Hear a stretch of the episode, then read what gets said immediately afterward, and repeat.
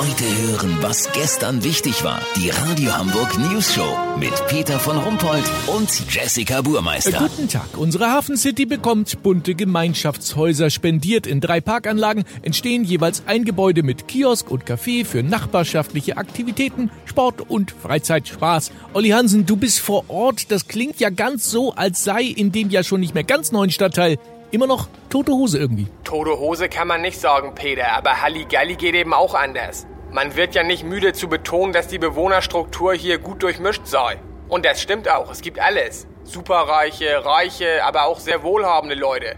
Man sieht Mercedes M-Klasse, Audi Q sieben oder Porsche Cayenne aus den Tiefgaragen kommen. Das ist ja quasi Multikulti pur, weißt wie ich mein? Allerdings ist das fußgängertechnisch flaniermäßig alles noch ein bisschen dünn hier, wenn man die Touris an der Elfimau abzieht. Ja, ja, ich habe sogar gelesen, dass in einem Handyladen eines Telekommunikationsanbieters letzte Woche ein Mitarbeiter wohl vor Langeweile gestorben sein soll. Stimmt das? Ja, aber das ist ein extremer Fall gewesen. Gibt auch gute Nachrichten. Das Café Dead Trouser hat gestern seinen hundertsten Latte Macchiato verkauft und das in nur vier Jahren. Aber der Quartiersmanager tut eben auch was. Man hat jetzt zwölfhundert wasserfeste Passantenaufsteller aus Blech geordert. Die sehen total lebensecht aus, sind sehr unterschiedlich, verschiedenen Alters und verschiedener Nationalität.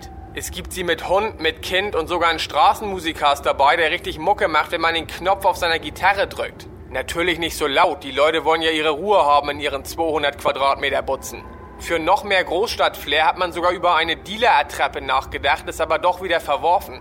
Lass so machen, Peter. Es gibt das Gerücht, dass Graffiti-Sprayern für urbane HafenCity-Schmierereien zehntausend Euro geboten wurden. Wenn das stimmt, melde ich mich gleich nochmal mit einer Spraydose. Habt ihr dann exklusiv, okay? Ja, vielen Dank, Olli Hansen. Kurznachrichten mit Jessica Burmeister. Weltraum, Teleskop, Hubble findet Kochsalz auf dem Jupitermond. Ja, das nützt mir gar nichts. Ich hab kein Majoran mehr. Skandal. Alice Schwarzer freut sich über das Urteil, dass das Schreddern von männlichen Küken weiterhin erlaubt ist.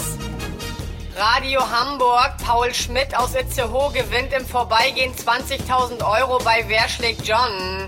Beim nächsten Mal heißt es Wer schlägt Jessie.